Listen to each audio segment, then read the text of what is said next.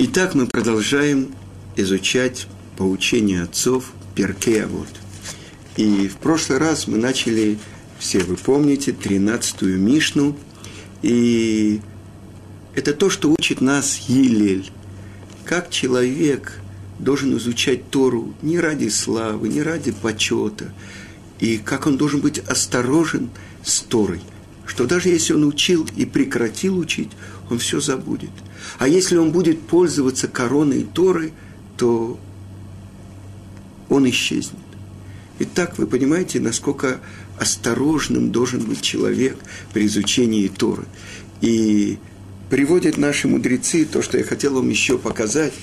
В книге Сафра на Кидушин пример. На что это похоже? На дерево, которое не ест и не пьет, не слышит и не видит, и не говорит. Дерево, которое не производит плодов, сказано в Торе, что можно его вырубить. И отсюда учится, во сколько раз больше человек, который пришел в этот мир, чтобы быть как плодовое дерево. Написано в Торе «Кеадам эц асаде». Ведь человек как дерево в поле. Дерево в поле, которое приносит плоды. А что является главными плодами этого дерева? И так сказано в Торе. Нох. Эле толдот нох. Нох. Ничего не понятно. Это родословная Ноха. Надо было бы сказать Шем, Хам и Яфет. Имена его 3 сыновей. Но сказано в Торе по-другому. Эле толдот Нох. Нох. Это родословная Ноха. Нох. Иш цадика я бедуратав. Человеком, праведником был в своих поколениях. И тогда наши мудрецы учат из этой строчки Торы. Это родословная Ноха. Нох.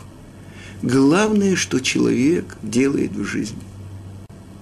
Он должен сделать из себя плодоносное дерево. То есть, сделать из себя праведника. Несомненно, человек посадил дерево, построил дом, я не знаю, выкопал колодец, послал собачку Лайку на Луну. Много важных дел сделал человек. Получил Нобелевскую премию. Ну, что он сделал с собой? Это главный итог жизни человека. Так вот, это то, что учат наши мудрецы, что человек должен быть как плодоносное дерево. Человек, который посвящает свою жизнь, связывает свою жизнь с Торой, он может плодоносить. Потому что каждое слово, которое он понял, это как мицва. И здесь очень важно поговорить о смысле слова, такого странного слова мицва. На самом деле, если это повеление из Торы, это есть слово на иврите цивуй, повеление. Почему же заповеди называются мицвот, а не цивуим? И объясняет это один из очень важных комментаторов Торы, Рабейну Бехае, ученик великого Рамбана. И за ним вслед приводит эта книга «Шло, шней лохот абрит», что смысл слова «мицва», корень его «цавта» – объединение. Что же это значит? Что и значит объединение? Когда тот, кто повелевает, «мецаве», и тот, кому повелевают, мецуве, и повеление цивуй вместе. Это называется цавта. То есть мицва – это возможность у меня быть в связи, быть вместе с тем, кто мне дает заповедь, Творцу.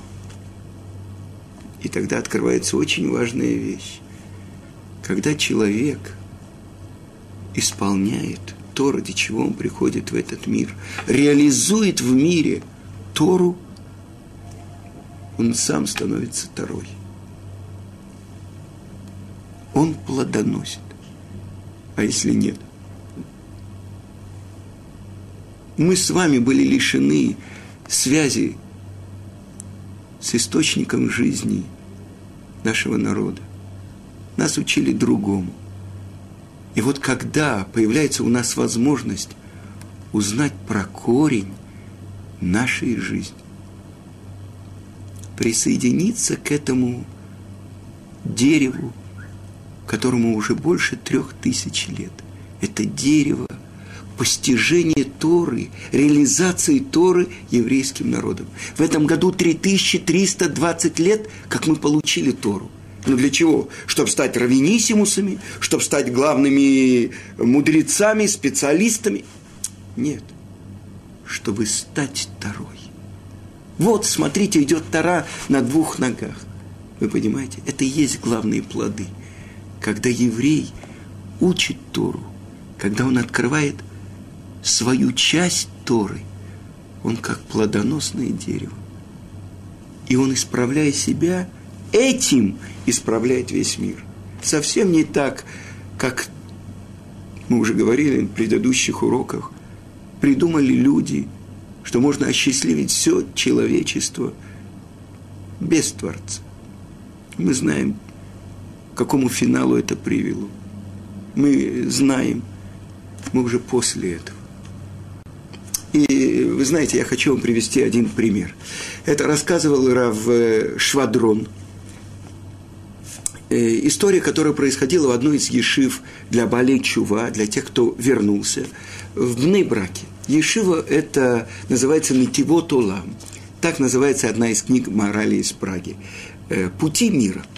И вот в этой ешиве учился один молодой человек. И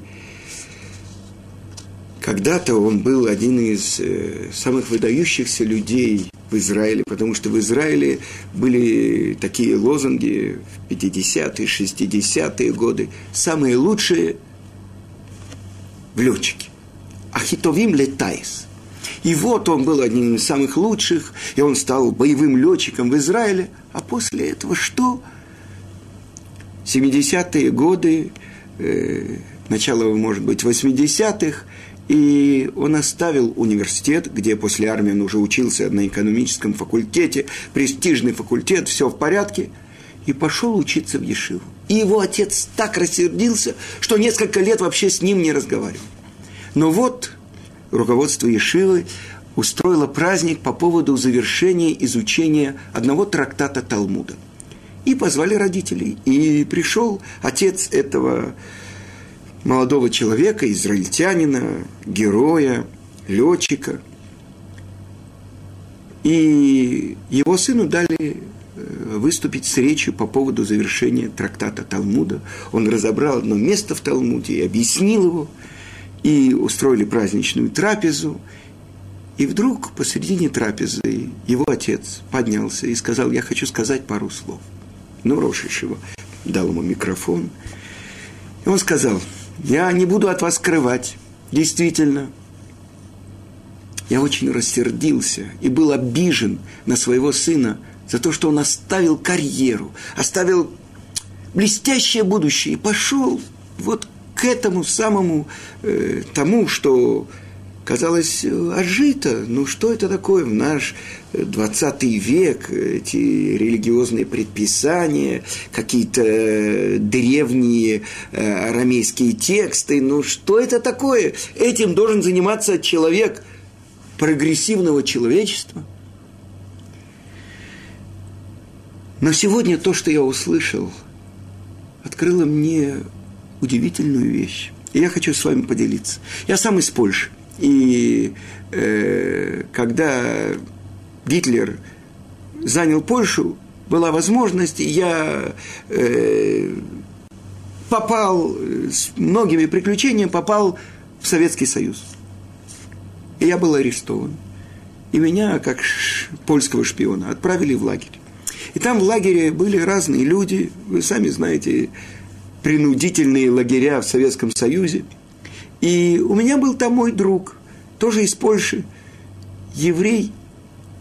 И как раз вот много лет мы вместе с ним работали, и я закадычный друг, я делился с ним самым там, если вдруг оказывалось что-то, он делился со мной, друзья.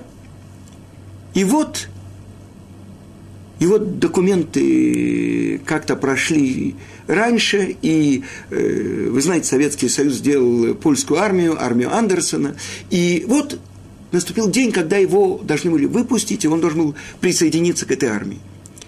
А видно, что-то произошло с моими документами, и он меня отвел в дальний угол лагеря и сказал: я хочу перед нашим расставанием, я не знаю, где мы увидимся, или увидимся вообще, или нет, но ты был много лет моим верным другом, ты спасал мою жизнь. И я хочу тебе рассказать одну историю. И он мне рассказал одну историю. В одном царстве жил удивительный, вернее, жил человек, у которого был удивительный сад. И сад, в котором были разные деревья, но было у него одно дерево, дерево яблони. Яблони. Причем вкус этих яблок был настолько удивительным и такой, что слава о нем шла по всей стране, и даже из-за границы приезжали, чтобы купить у него одно яблоко. И платили ему очень большие деньги, потому что вкус этого яблока был такой, что это невозможно было передать. И он хорошо зарабатывал, он был богатый человек. И вот пришел как-то к нему один его сосед и сказал: ты знаешь, я долго думал про тебя. У тебя удивительные яблони. Но давай подумаем, откуда эти яблоки твои получают такой вкус? Несомненно, они растут на ветке. Но ветка растет из ствола, а ствол получает главные соки из корней. Так вот, мне пришла гениальная идея. Если взять и пересадить твою яблоню, чтобы корни были наверху, так ты представляешь, какие плоды будут из этих корней, если непосредственно корни будут давать вкус этим плодам. Этот человек подумал, сказал: да, это, несомненно, идея хорошая. И как-то утром он взял, выкопал свою яблоню, перевернул ее и посадил в землю. И начал поливать и ждать. Прошел месяц, другой, никаких плодов не было на корнях. Больше того, корни на солнце начали сушиваться, и все дерево, казалось бы, погибло. И прошло еще сколько-то времени. И вдруг, как-то неожиданно, он увидел маленький росточек на этих корнях. Видно, когда он пересаживал какое-то яблоко, осталось, и, может быть, тогда вот из этой косточки появились новые корни, во всяком случае, появились первые плоды. Он мне рассказал эту историю. И я совершенно не понял ее, и мне так было обидно, его выпускают, меня нет. И вот прошло, может быть, около 40 лет. И сейчас я слышал то, что говорил мой сын. И вдруг мне показалось, что я понял эту притчу, которую рассказал мне мой друг там, в сибирском лагере в Советском Союзе. Мы воспитывались в духе того, что все эти старые еврейские ценности умерли, отжили. Мы пересадим эту яблоню, и мы новые плоды на ней появятся. Такие удивительные плоды, без Творца. Мы сами хозяева своей жизни. И то, что я увидел, то, что сделал мой сын, я, конечно, его не одобрял. Но я осознал, что он сделал. Он вернулся к своим корням, и он плодоносит. Это вкус этого яблока, который он посеял. Он вернулся к тому, что мы, реформаторы, мы, революционеры, хотели построить новый мир без Творца. Это то, чему он меня научил. Несомненно, я пока еще далек от его понимания. но эту притчу, мне кажется, что я начал понимать. Одна история. Возвращение еще одного еврея к своим корням. Ведь главное то, что происходит. Я хочу спросить у вас, зачем мы учим Тору? Чтобы быть большими специалистами в еврейском законе, в еврейской науке? Мы учим Тору для того, чтобы научиться правильно жить. Чтобы вся наша жизнь была осмыслена. И об этом мы будем учить сегодня Мишну, великого Елеля. Сначала я прочитаю ее на иврите, а потом, как у нас принято, буду переводить. Это 14-я Мишна. Гу ая умер. Он ая умер, то есть как бы он постоянно это повторял. На самом деле, если мы посмотрим, это 3-я Мишна, высказывание великого Елеля. Им эйн анили мили. Если не я для себя, то кто для меня? У кишани ли отсми ма они. А если я только для себя, кто я? Вы им ло ахшав и матай. А если не сейчас, то когда? И вы понимаете, что это квинтэссенция еврейского взгляда на мир и на назначение человека. Объясняет Раши. Если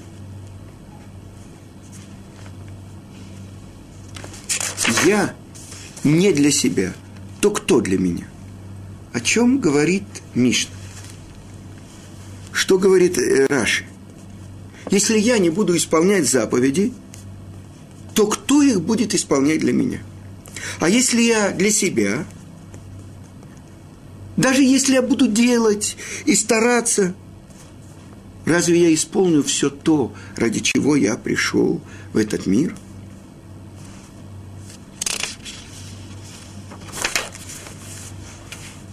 А если не сейчас, в то время, когда я еще живой? Когда? Ведь сказано так в трактате Талмуда. Мише тарах баэрев шаббат, юхаль ба шаббат. Тот, кто приложил усилия накануне субботы, будет есть в субботу. А если он не приложил усилий накануне субботы, то что он будет есть? И это то, что сказано в 4 главе. Исправь себя в коридоре, чтобы ты вошел в траклин, в зал. Но остановимся и опять посмотрим, что говорит Елель.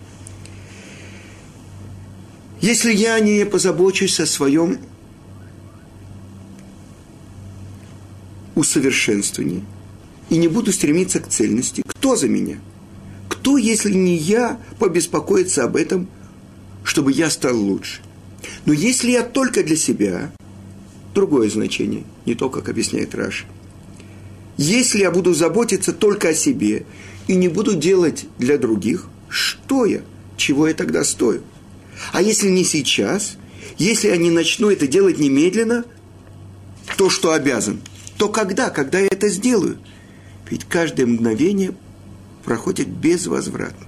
И кто знает, будет ли у меня еще время начать то, что я без конца откладываю. А по-другому объясняется.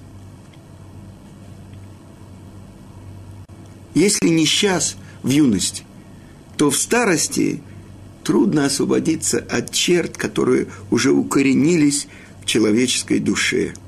И это то, что сказано в Мишле. Вы знаете, притчи царя Соломона, самого мудрого человека, который был на земле.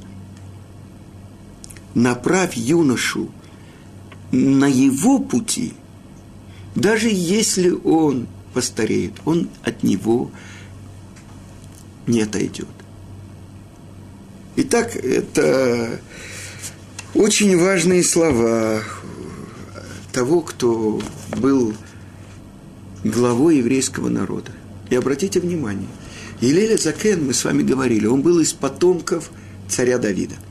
И как раз его потомки на протяжении нескольких сот лет до разрушения второго храма были главами еврейского народа. Рабан Гамлиэль, Рабий Шимон Бен Гамлиэль, Рабан Гамлиэль Второй и так далее. Все потомки Елеля. Что же такое он заложил, какой фундамент? И это вещи очень важные. Но прежде всего надо понять, что говорит Елель. Им эйн анили мили. Если не я для себя, то кто для меня? А если я только для себя, то кто я? И если не сейчас, то когда? С другой стороны, написано в Талмуде, что тот же самый Елель в праздновании Суккот в Иерусалимском храме он сказал такую странную вещь. Им они кан, а коль кан. Если я здесь, то все здесь. Все здесь. И, казалось бы, это противоречит тому, что мы сказали. Елель, мы приводили, что он был в чем-то похож на самого Моше Рабейну, именно своей скромностью. Как же он говорит, если я здесь, все здесь. И это очень важная вещь. Что имеет в виду Елель, когда он говорит «они»? Прежде всего, «они» – это одно из имен Творца. «Они анигу вэйн элогим имади». Так сказано в Торе, в песне Азин. «Я – это я, и нет никаких божеств возле меня. Я придавил, и я излечу, я умерщвляю, и я оживляю». Так говорит Творец. Они – анигу. Так что же говорит Елель? Им они кан, а коль кан. То есть, если Творец здесь, то все здесь. Но как же, он же имеет в виду и себя. Это то, что мы открываем. Самые большие еврейские мудрецы, они знали о своем величии. Мы говорили об этом, про самого Моше Рабейну. При всем при том, они знали их величие в том, что они являются прозрачным сосудом для слов Торы, для Творца, ну, может быть, по-другому, компаньонами Творца. И представьте себе, кто может быть посланником Творца? Сказано нашими мудрецами, нет перед Творцом более дорогого человека, которого Творец посылает исполнять свою волю, и он исполняет ее полностью. Сказано, посланник человека, как он сам. А вы знаете, первое место изгнания – это на самом деле душа, которая приходит из духовного мира и спускается в наш материальный мир. Она является посланником Творца. На одном семинаре организации «Арахим» один из ведущих лекторов, Рав Шалом Сребренник, он, когда начинался какой-то шум, он напевал одну песенку. Мипнейма, мипнейма, ярданиша мама. Да. Ради чего спустилась душа в этот мир? Рак лецорыхалия, ярданиша мама. Да. Только ради того, чтобы подняться, спустилась душа в этот мир. Так что оказывается? Человек, который является посланником Творца в этом мире. Человек, который может сказать им они кан, а коль кан. Еще может сказать вот здесь, сейчас, с моим присутствием. Здесь находится качество Творца, которое называется они. Они, я. Человек, который обращается к самому себе. Он говорит: я, уважаемый Цвипатлас, можно к тебе обратиться. Это по-другому. Кто здесь? Я. Помните, перекличка в классе или в армии? Я. Для других. Так это открытие Творца в нашем мире, через которую проявляется его слава в мире. И это то, что сказано.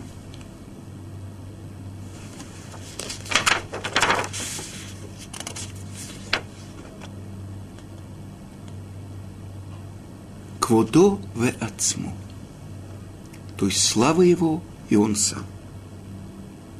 И объясняют наши святые книги, что значит он сам. Это самое высокое имя Творца, то, чем он сотворил все миры. Это само имя, наши мудрецы называют его Авая, то есть то, что дает жизнь миру, четырехбуквенное имя Творца. Все остальные имена – это раскрытие этого имени.